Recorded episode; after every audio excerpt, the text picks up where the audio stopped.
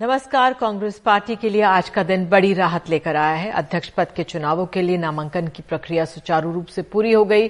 सबसे पहले शशि थरूर ने भरा नामांकन, फिर मल्लिकार्जुन खड़गे ने। कांग्रेस अध्यक्ष पद की रेस में मल्लिकार्जुन खड़गे आगे हैं। हालाँकि गांधी परिवार ने कहा है कि वे न्यूट्रल रहेंगे, लेकिन जिस तरह कल देर रात नाम सामने आया और फिर सुबह दिग्विजय सिंह उनसे मिलने गए स्थिति जो थी वो स्पष्ट हो गई। मल्लिकार्जुन खड़गे कर्नाटक से आते हैं। नौ बार के विधायक हैं। दो बार लोकसभा जीते हैं, वो भी तब जब बीजेपी की लहर थी 2014 में। फ़िलहाल राज्यसभा से सांसद हैं और नेता विपक्ष भी हैं। उन्नीस सौ बहत्तर में पहली बार विधायक बने हैं राजीव गांधी के साथ और कांग्रेस यूपीए कार्यकाल में कई बार मंत्री पद उन्होंने संभाले हैं। अगर ये चुनाव जीत जाते हैं तो कांग्रेस की राजनीति में इक्यावन साल बाद कोई दलित चेहरा बाबू जगजीवन राम के बाद अध्यक्ष पद को संभालेगा। जगजीवन राम 1970-71 में कांग्रेस अध्यक्ष थे। तो 50 साल से ज़्यादा राजनीति में सक्रिय खड़गे ने आज नामांकन दाखिल करने के बाद कहा है कि जब वो आठवीं और नौवीं कक्षा में पढ़ते थे, तब कांग्रेस के पर्चे दीवालों पर चिपकाते थे। नेहरू, गांधी, अंबेडकर की विचारधारा को बढ़ाते रहेंगे। आइए सुनते हैं।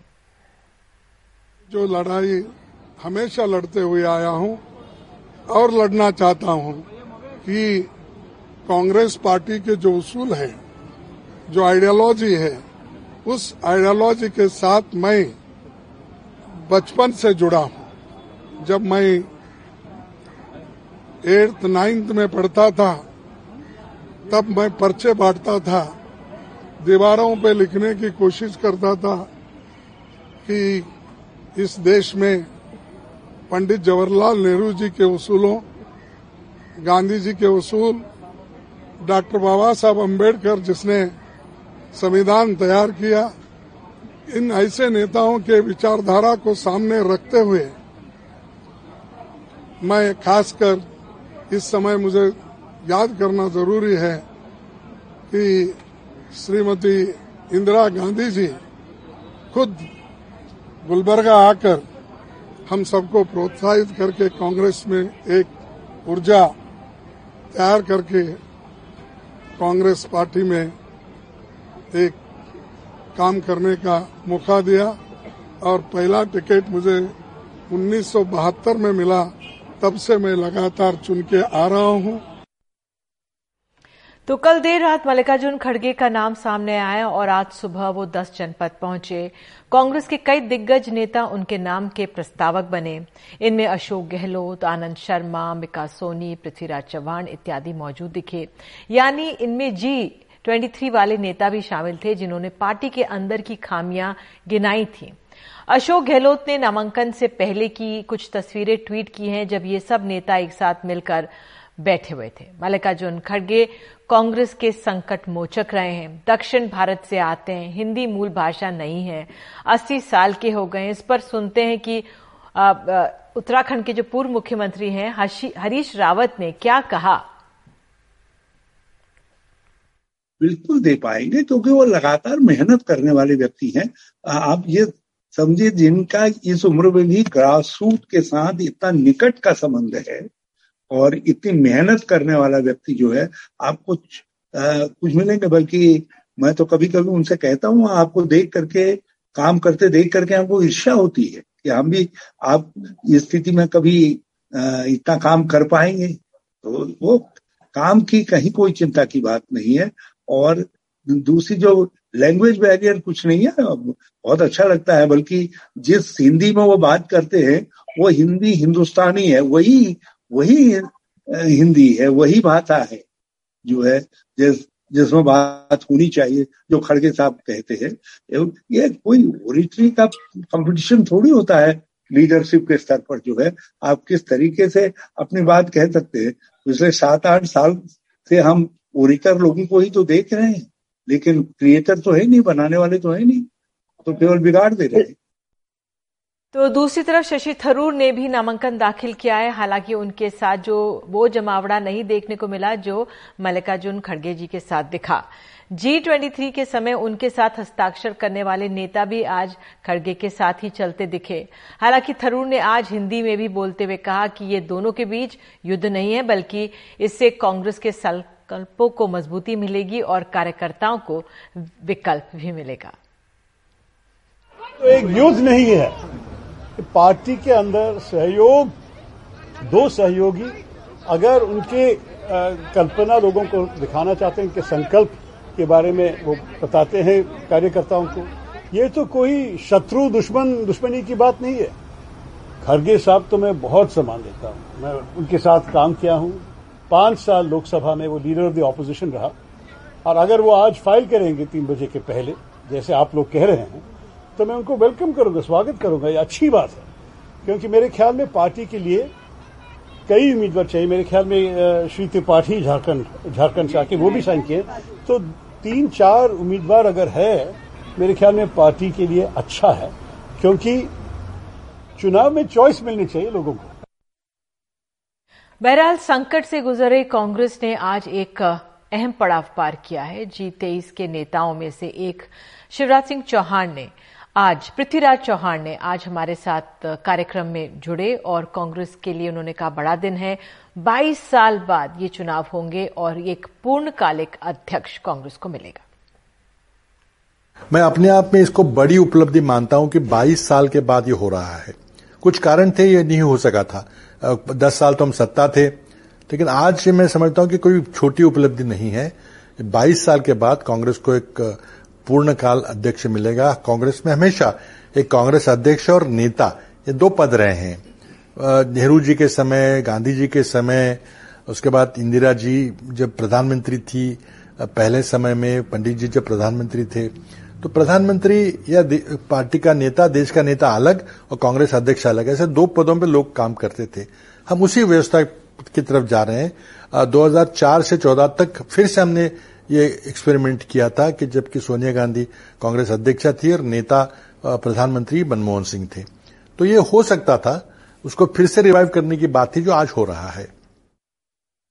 लेकिन कांग्रेस का जो संकट है वो भी टला नहीं है। अशोक गहलोत आज सुबह दिल्ली में थे। राजस्थान की सियासत के सोर करवट बैठेगी। कांग्रेस के लिए आगे एक अहम पड़ाव और चुनौती होगी। बहरहाल आज का जो दिन रहा, उसी पर चर्चा करने के लिए हमारे साथ आपको बता दूँ, बेहद खास मेहमान है श्रवण गर्ग, वरिष्ठ पत्रकार विनोद अग्निहोत्री कंसल्टिंग एडिटर अमर उजाला, नीरज चौधरी, वरिष्ठ पत्रकार हमारे साथ हैं, रेणु मित्तल, वरिष्ठ पत्रकार हमारे साथ मौजूद हैं। नीरज चौधरी, मैं पहले आपके पास आऊँगी और आपसे जानना चाहूँगी, आपने एक हाल में एक लेख लिखा था कि जो कांग्रेस आला कमान की छवि है, उसको आघात पहुँचा है, कमतर हुई है ठेस पहुँची है, जिस तरह से रविवार को जयपुर में हुआ था। आज जिस तरह से अध्यक्ष पद का नाम सामने आया, नामांकन की प्रक्रिया एक तरह से पूरी हो गई। कितना अहम दिन है आज कांग्रेस के लिए, जो वो संकट से लगातार जूझ रही है उससे। अच्छा ये आप आपने सवाल पूछा। तो डैमेज कंट्रोल पिछले घंटों में। आपने ठीक कहा, बहुत बड़ा आघात था जो राजस्थान में हुआ। और एक विश्वसनीय नेता अशोक गहलोत की तरफ़ से डिफाइंस जो हुई, अगर उनकी तरफ़ से हो सकती है तो कोई भी कर सकता है कमांड के खिलाफ। ये मोटा मोटा मैसेज गया अब उन्होंने माफ़ी मांग ली है, उन्होंने कहा, चीफ मिनिस्टर का सवाल भी सोनिया गांधी तय करेंगी। और आज की जो आप बात कर रही हैं, वो एक नया कदम है कांग्रेस द्वारा, क्योंकि कांग्रेस के अंदर चुनाव हो रहा है, चाहे कितनी भी खामियाँ हैं इम्परफेक्ट चुनाव है, लेकिन चुनाव हो रहा है। Number two non Gandhi family के लोग उस चुनाव को लड़ रहे हैं। कोई गांधी परिवार से नहीं है जो चुनाव में है। तो ये भी कांग्रेस मुझे लगता है एक नए फ़ेज़ में कदम रख रही है। कैसे सब कुछ होगा? क्योंकि चुनौतियाँ बहुत है और जो विरोध में लोग उनके सामने खड़े हैं, वो बहुत सशक्त है। फिर भी एक जैसे कहते हैं, बेबी कदम आज कांग्रेस ने लिया है चुनाव की तरफ़ और जो डिमांड थी जी ट्वेंटी थ्री की, और ये भी बहुत बड़ी उपलब्धि है कि जी ट्वेंटी थ्री के लोग भी वहाँ थे मल्लिकार्जुन खड़गे के साथ खड़े थे। वो भी एक यूनिफाइंग फैक्टर हुआ है पार्टी में। और शशि थरूर भी खड़े हैं और वो और लोगों को मोबिलाइज करेंगे। जैसा कि उन्होंने कहा, जो कि ट्रेडिशनल वोट बैंक नहीं है कांग्रेस का, शायद उनको अपील करेंगे। जीते ना जीते लेकिन एक मोबिलाइजेशन होता है। बिल्कुल आपने अहम बात कही है कि एक कांग्रेस एक नए फ़ेज़ में कदम रख रही है। विनोद अग्निहोत्री आपसे आपका क्या आंकलन है? आपने सुना जिस तरह से पृथ्वीराज चौहान कह रहे थे कि भाई 22 साल बाद अब अध्यक्ष मिलने वाला है पूर्णकालिक अध्यक्ष मिलने वाला है। कितना अहम है? क्या ये कांग्रेस के लिए एक नया फ़ेज़ है? या एक जो संकट है उसका एक छोटा सा मामूली कदम है? देखिए मुझे लगता है कि दोनों चीज़ें हैं। एक तो डैमेज कंट्रोल जहाँ नीजा जी कह रही हैं, वो भी है, क्योंकि जो डैमेज राजस्थान की घटना से हो गया था और अशोक गहलोत को जिस तरह रेस से बाहर होना पड़ा तो उससे डैमेज तो हुआ। पार्टी का का फेस जो है अशोक गहलोत जैसे नेता का ट्रस्ट खत्म हुआ तो डैमेज तो हुआ, लेकिन उस डैमेज को कंट्रोल भी किया गया है। तो और साथ ही साथ एक नए फ़ेज़ में कांग्रेस पार्टी वाकई एंटर कर देखिए 2000 मतलब सन 2000 से लेकर के जब से सोनिया गांधी कांग्रेस के अध्यक्ष बनी, लगातार वो अध्यक्ष बनी अब पहली बार एक नॉन गांधी जो है, वो अध्यक्ष बनेगा। और जहाँ तक जो सारे अनुमान है और जो स्थिति है, मल्लिकार्जुन खड़गे ही अध्यक्ष बनेंगे, क्योंकि जिस तरह से पार्टी का पूरा समर्थन उनके साथ है, जिस तरह तमाम दिग्गज नेता उनके साथ खड़े दिखाई दिए तो वो काफ़ी थम्पिंग मेजोरिटी से उनकी जीतने की संभावनाएँ हैं। तो पहली बार, एक लंबे समय के बाद, केसरी जी के बाद एक नॉन गांधी अध्यक्ष कांग्रेस में आएगा। पावर सेंटर दस जनपद रहेगा, ये भी तय है। क्योंकि मैंने बार बार कहा कि हर दल में एक संगठन का मुखिया होता है, एक सर्वोच्च नेतृत्व होता है। कांग्रेस का सर्वोच्च नेतृत्व जो है, वो दस जनपद है, सोनिया गांधी, राहुल गांधी में भाजपा में जैसे अध्यक्ष कोई भी होता था, अटल जी सर्वोच्च नेता थे। अब मोदी जी सर्वोच्च नेता है, अध्यक्ष नड्डा जी हो, अमित शाह जी हो। जनता दल यू में नीतीश कुमार सर्वोच्च नेता है, ललन सिंह अध्यक्ष हैं। तो इस तरह से हर पार्टी का एक सर्वोच्च नेतृत्व होता है। कांग्रेस में भी कभी इंदिरा गांधी सर्वोच्च नेता थी, अध्यक्ष शंकर दयाल शर्मा भी थे देवकांत बरुआ भी थे, बहुत सारे अध्यक्ष रहे। तो ये कांग्रेस उस फ़ेज़ में दोबारा लौटी जैसा प्रत्यक्ष चौहान कह रहे लेकिन इसमें एक एंगल और है निधि, और वो एंगल ये है कि जगजीवन नाम के बाद, इक्यावन साल बाद, एक दलित फेस कांग्रेस ने अध्यक्ष पद पे दिया है। और ऐसे नहीं दिया देखिए, वफादार नेता मल्लिकार्जुन खड़गे वफादार है पार्टी और परिवार के प्रति, लेकिन वफादार और भी बहुत सारे नेता है। वफादार 24 कैरेट की वफादार नेताओं कभी नहीं कांग्रेस पार्टी। तो खाली वफादारी उनका एकमात्र गुण नहीं है। और जहाँ तक अनुभव की बात है तो अनुभव में दिग्विजय सिंह उनसे कोई कमतर नहीं है। आ, आ, बाकी और कई नेता ऐसे हैं जो प्रशासनिक राजनीतिक अनुभव में खड़गे से उन्नीस उन्नीस नहीं बीस भी बैठेंगे। लेकिन इसके बावजूद खड़गे जी का चयन करने के पीछे बड़ा कारण है दलित फैक्टर जिस तरह भारतीय जनता पार्टी ने द्रौपदी मुर्मू को बना करके मोदी जी ने प्रधानमंत्री राष्ट्रपति बना करके एक बड़ा आदिवासी कार्ड खेला उसको सेलिब्रेट किया, दस परसेंट आदिवासी इस देश में जो है, उनको एड्रेस किया। उसी का जवाब लगभग आप समझिए, कांग्रेस अब दलित कॉन्स्टिट्यूंसी को एड्रेस कर रही है, क्योंकि दलित उसकी ओरिजिनल कॉन्स्टिट्यूंसी रही है। और वो जिन जिन राज्यों में कांग्रेस अभी मज़बूत है, वो चाहती है उसके साथ उसका दलित जनाधार बना रहे। और जिन राज्यों में चुनाव होने हैं आने वाले दिनों में, मध्य प्रदेश, छत्तीसगढ़, राजस्थान, गुजरात, हिमाचल प्रदेश, कर्नाटक, वहाँ भी उसको दलितों का सपोर्ट मिले।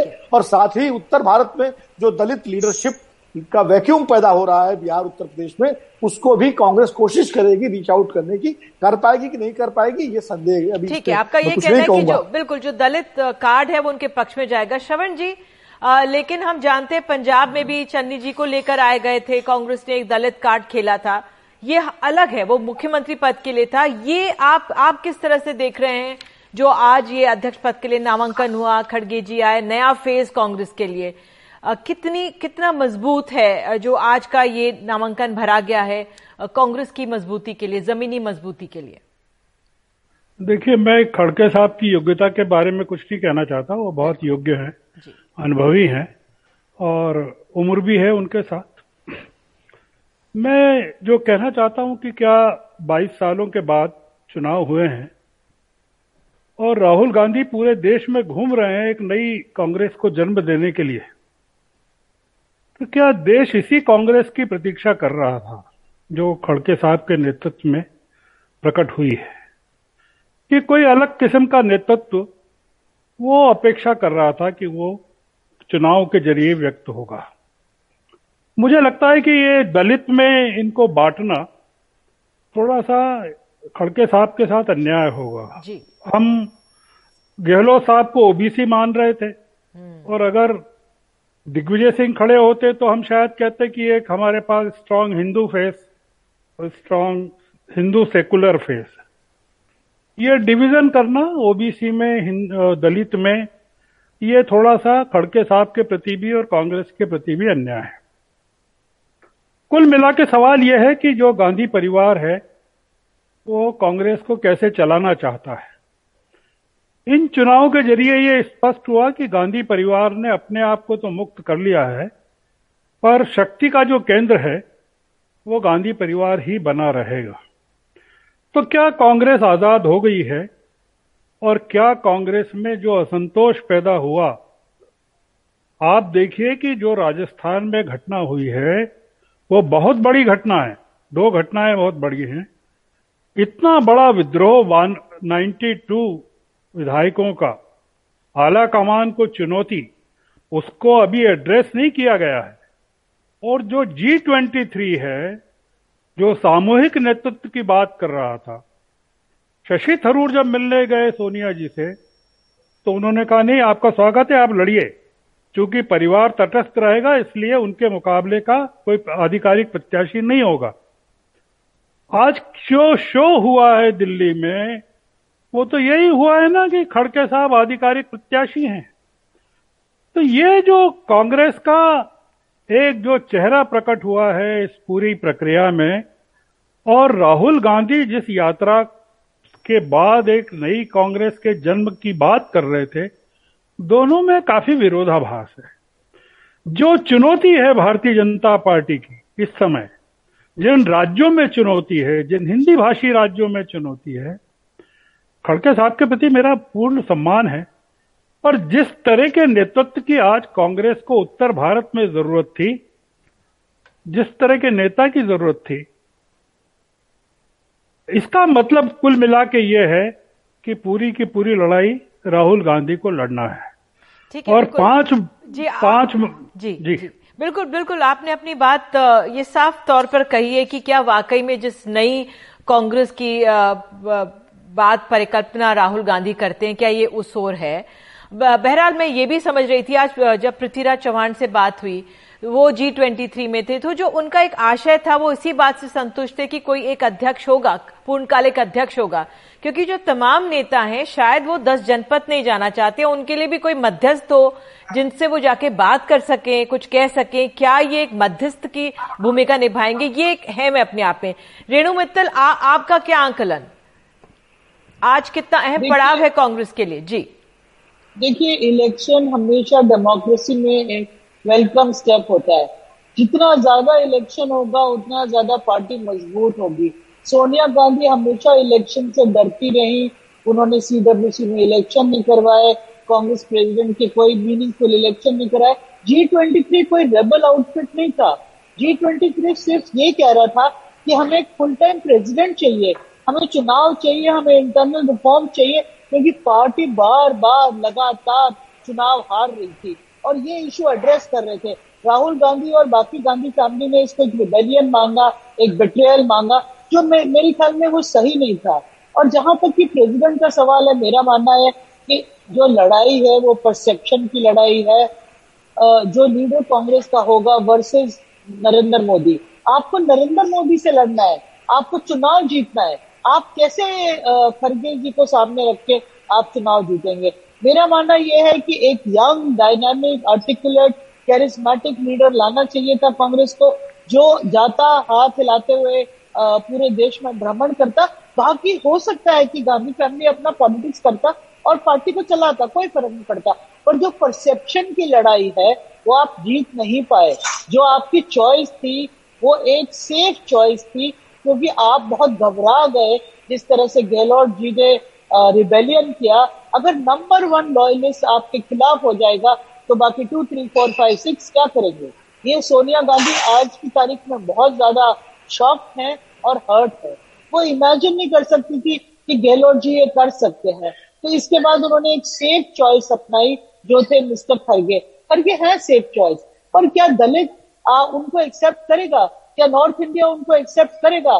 क्या आप ये परसेप्शन की लड़ाई जीतेंगे? क्या इससे आपको कोई फ़ायदा होगा? ज़रूर आपको एक फुल टाइम अध्यक्ष मिल जाएगा। और उसके आगे क्या? जो मेरा मानना यह है कि राहुल गांधी अपनी यात्रा करते रहेंगे की बात ही है। जैसे बीजेपी में हम देखते हैं नरेंद्र मोदी हैं। अमित शाह हैं लेकिन अध्यक्ष अगर जेपी नड्डा बने हुए हैं लेकिन चलती तो प्रधानमंत्री की और गृह मंत्री की है। तो वैसे ही पार्टी अध्यक्ष में बने लेकिन एक परसेप्शन की बात है जिस तरह से नड्डा जी देश भर में घूमते हैं और पार्टी के लिए प्रचार करते हैं। नीजा, मैं फिर आपके पास आऊँगी आपसे। तो क्या आज का दिन ये माना जाए सिर्फ़ प्रतीकात्मक है या वाकई में कांग्रेस ने भले ही अपनी सेफ्टी के लिए आहत है कांग्रेस इस समय ये कदम चला हो, लेकिन इसका फ़ायदा कितना? और क्योंकि राजस्थान का तो संकट अभी बना ही हुआ है। देखिए आज क्या ज़रूरत है कांग्रेस को? क्या कांग्रेस को चेहरे की ज़रूरत है? और चेहरे को लेके तो जैसे पृथ्वीराज चौहान ने कहा, औरों ने भी कहा है, उन्होंने नेता, लीडर, चेहरे को प्रेसिडेंट कांग्रेस के प्रेसिडेंट से अलग कर दिया है। जैसे कि पहले होता था, ये दो अलग एंटिटीज होंगी। राहुल गांधी चेहरा होगा, जो लग रहा है, और प्रेसिडेंट खड़गे होंगे। अब खड़, प्रेसिडेंट का रोल क्या रहेगा, जो सबसे अहम रोल होने वाला है? कांग्रेस को दो चीज़ें चाहिए हैं। ऑर्गेनाइजेशन को रिवाइव करना, मज़बूत करना, दोबारा एक मोटिवेशन देना काडर को, ये बहुत अहम चीज़ है। दूसरा ऑपोजिशन लीडर्स के साथ बैठ के ऑपोजिशन यूनिटी को फोर्ज करना। ये दो चीज़ें हैं। आपको ग्राउंड लेवल पे ये नहीं मैटर करेगा कि नरेंद्र मोदी के खिलाफ कौन है। उनके पास वो उस तरह की शख्सियत है ही नहीं ऑपोजिशन में। वो मैटर करेगा, आप कॉन्स्टिट्यूंसीज में वन ऑन वन कॉन्टेस्ट कर सकते हैं कि नहीं कर सकते। और वो बहुत पेन टेकिंग काम है ऑपोजिशन को इकट्ठा करना। हर कॉन्स्टिट्यूंसी में चार लोग नहीं खड़े हों ऑपोजिशन की तरफ़ से एक खड़ा हो यूनाइटेड तो ये काम तो अभी से शुरू करना पड़ेगा। और मुझे लगता है 2024 में हो सकता है कांग्रेस मान जाए कि नॉन कांग्रेस शख्सियत पूरे ऑपोजिशन को लीड करे। ये हो सकता है। बिल्कुल ये बहुत अहम बात आप बोल रही हैं। अंत में बस विनोद जी कंक्लूडिंग रिमार्क्स आपके। आ, अगर हम दलित कार्ड को ना भी देखें आ, लेकिन जो आज के लिए कांग्रेस का अहम पड़ाव ये था ये सिर्फ़ क्या प्रतीकात्मक माने जाएगा? या वाकई में आ, आगे चलकर फ़ायदा होगा इसका? असर होगा गहरा। नहीं, मैं नीरजा जी की बात से पूरी तरह सहमत हूँ कि कांग्रेस को को दो हिस्सों में उसकी उसका नेतृत्व को बांटा गया है।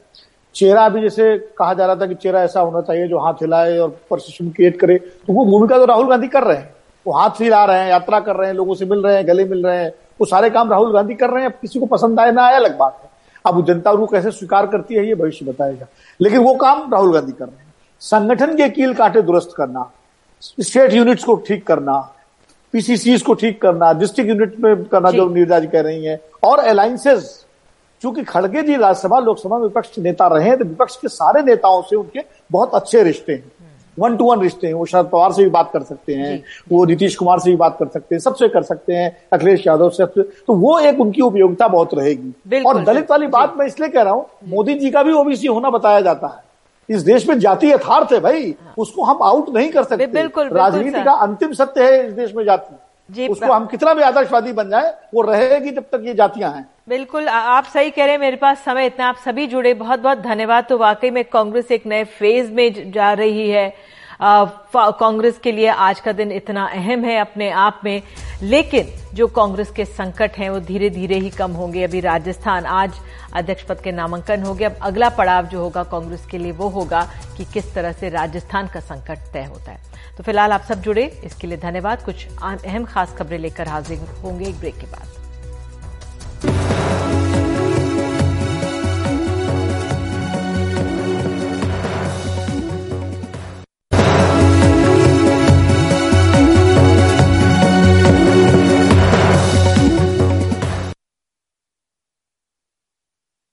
मुंबई एनसीबी को बड़ी कामयाबी मिली है। उसने काला कोकेन बरामद किया है, जिसकी अंतर्राष्ट्रीय बाज़ार में कीमत तेरह करोड़ के करीब बताई गई है। ब्लैक कोकेन की खासियत यह है कि वो स्कैनिंग में भी नहीं दिखती और खोजी कुत्तों को उसकी गंध भी नहीं आती है। यह है काला कोकीन। एक दो ग्राम नहीं, पूरे तीन किलो बीस ग्राम, जिसकी बाज़ार में कीमत तकरीबन तेरह करोड़ रुपए है। बोलिविया की महिला इसे ब्राज़ील से गोवा ले जाने की फिराक में थी। लेकिन नारकोटिक्स कंट्रोल ब्यूरो ने मुंबई एयरपोर्ट पर ही बरामद कर लिया। ये बेसिकली आ रही थी एक फ़्लाइट से जो ब्राज़ील से गोवा तक है, लेकिन उसका ले ओवर था मुंबई में। तो जैसे ही वो दूसरा फ़्लाइट पकड़ने के लिए शिव दौड़ रही थी तो हम लोगों ने इसको साइड में कर लिया, पूछताछ की। सेटिस्फैक्ट्री आंसर नहीं दे पाई, फिर उसके बैगेज चेक किया तो कैविटीज दिखी। तो कैविटीज में देखा तो 12 अलग अलग टाइप के पैकेजेस थे। और वो जब खोल के देखा तो उसमें काला सब्सटेंस था। और बाद में उसने भी कबूल किया कि ये कोकेन है और ये ब्लैक कोकेन है। एनसीबी के मुताबिक देश में पहली बार इस तरह का काला कोकीन पकड़ा गया है। खोजी कुत्तों और एजेंसियों की आँख में धूल झोंकने के लिए तस्कर ने कोकीन में एक केमिकल मिलाकर उसका रंग बदल दिया और गंध भी बदल दी ताकि खोजी कुत्ते भी चकमा खा जाएँ। यहाँ तक कि काला कोकीन स्कैनर में भी नहीं दिखता। लेकिन एनसीबी की भेदी नज़र से काला कोकीन बच नहीं पाया। महिला से पूछताछ के बाद गोवा में उसके साथी की जानकारी मिली। गोवा भी मेरा जुरिडिक्शन है तो हमारी टीम एक्टिवेट हुई। मुंबई की टीम गोवा में ज्वाइन की। हम लोगों ने एक होटल में दो दिन तक ट्रैप लगाया। और दूसरे दिन हमको सफलता मिली। एक फॉरेन नेशनल उसको डिलीवरी के लिए आ गया। वो नाइजीरियन था। वो काफ़ी दिनों से गोवा में ही रह रहा है। स्टूडेंट वीसा पे इंडिया में आया था। और उसका ये काम है ट्रैफिकिंग करना। एनसीबी के मुताबिक मुंबई एयरपोर्ट से गोवा तक तीन दिन तक चले इस ऑपरेशन में एक बोलवियाई महिला और नाइजीरियन पुरुष को गिरफ़्तार किया गया है। नाइजीरियन व्यक्ति गोवा में रहकर सिर्फ़ गोवा ही नहीं, बल्कि दूसरे राज्यों में भी नशे का कारोबार करता था। एनसीबी अब इस अंतर्राष्ट्रीय ड्रग्स स्मगलिंग से जुड़े दूसरे आरोपियों तक भी पहुँचने की कोशिश में है। मुंबई से कैमरामैन प्रवीण रोहित सा सुनील सिंह एनटीवी इंडिया के लिए। छत्तीसगढ़ के हसदेव में परसा ईस्ट केटे बासेन कोयला परियोजना में खदान के विस्तार के लिए पेड़ काटने शुरू हो गए। कई ग्रामीणों का आरोप है कि विरोध करने पर भी उन्हें जबरन पुलिस पकड़कर हिरासत में ले लिया है। कटाई वाले इलाके में बड़ी तादाद में पुलिस वाले तैनात हैं। राजस्थान और छत्तीसगढ़ में विद्युत आपूर्ति के लिए कोयले की ज़रूरत है, इसलिए परसा ईस्ट के टिब्बासेन कोयला परियोजना के दूसरे चरण के खनन को मंजूरी भी दे दी गई है, जिसके लिए ज़मीन के अधिग्रहण का काम भी चल रहा है।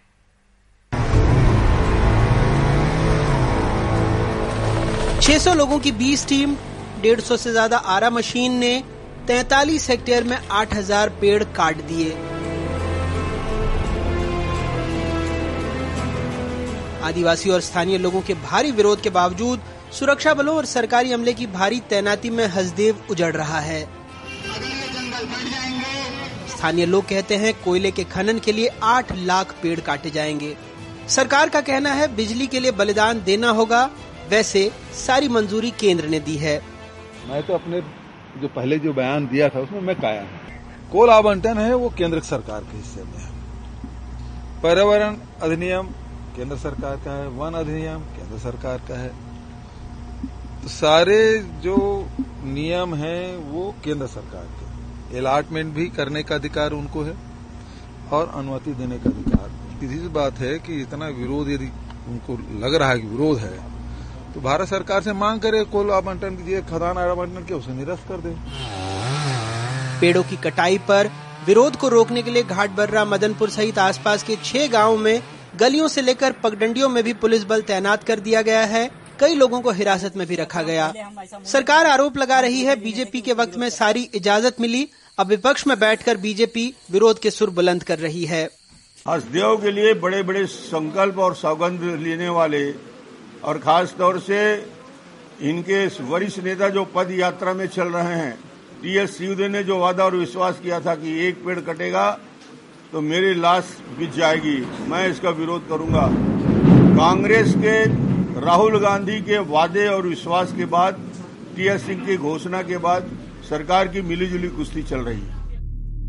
हसदेव अरण्य के खदान के लिए इसी साल नियमानुसार सरकार ने पेशा कानून के तहत ग्राम सभा का आयोजन किया था। ग्राम सभा ने खदान के खिलाफ प्रस्ताव पास कर दिया। सरकार ने इस ग्राम सभा को ही रद्द करने का आदेश जारी कर दिया। कुछ दिनों पहले कैबिनेट मंत्री टी एस सिंहदेव ने भी कहा था कि पेड़ नहीं कटेंगे। पहले भी मुख्यमंत्री जी ने सहमति बताई। आज भी मैंने उनसे बात की। उन्होंने कहा कि नहीं, मैंने तो पहले ही बोल दिया था कि वहाँ पर काम चालू नहीं होगा। उस गाँव में अगर खोलेंगे, उस क्षेत्र में खोलेंगे जहाँ गाँव वाले सहमत नहीं है तो मैं उनके साथ खड़ा मुख्यमंत्री जी भी उनके साथ खड़े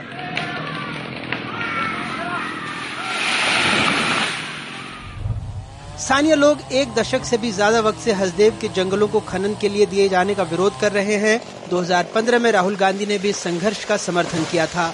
इस साल अप्रैल में जब खनन की औपचारिक अनुमति मिली तो घोटबर्रा की गोंड आदिवासियों ने पेड़ों से लिपटकर चिपको आंदोलन की तर्ज पर अपना विरोध जताया था। जिस जंगल में पेड़ काटे गए हैं, ये उस जगह पे शासन के निर्देश पे घाटबरला गाँव की ग्राम सभा हुई, जिसमें ग्राम सभाओं ने खनिज, खनन के प्रस्ताव को खारिज किया।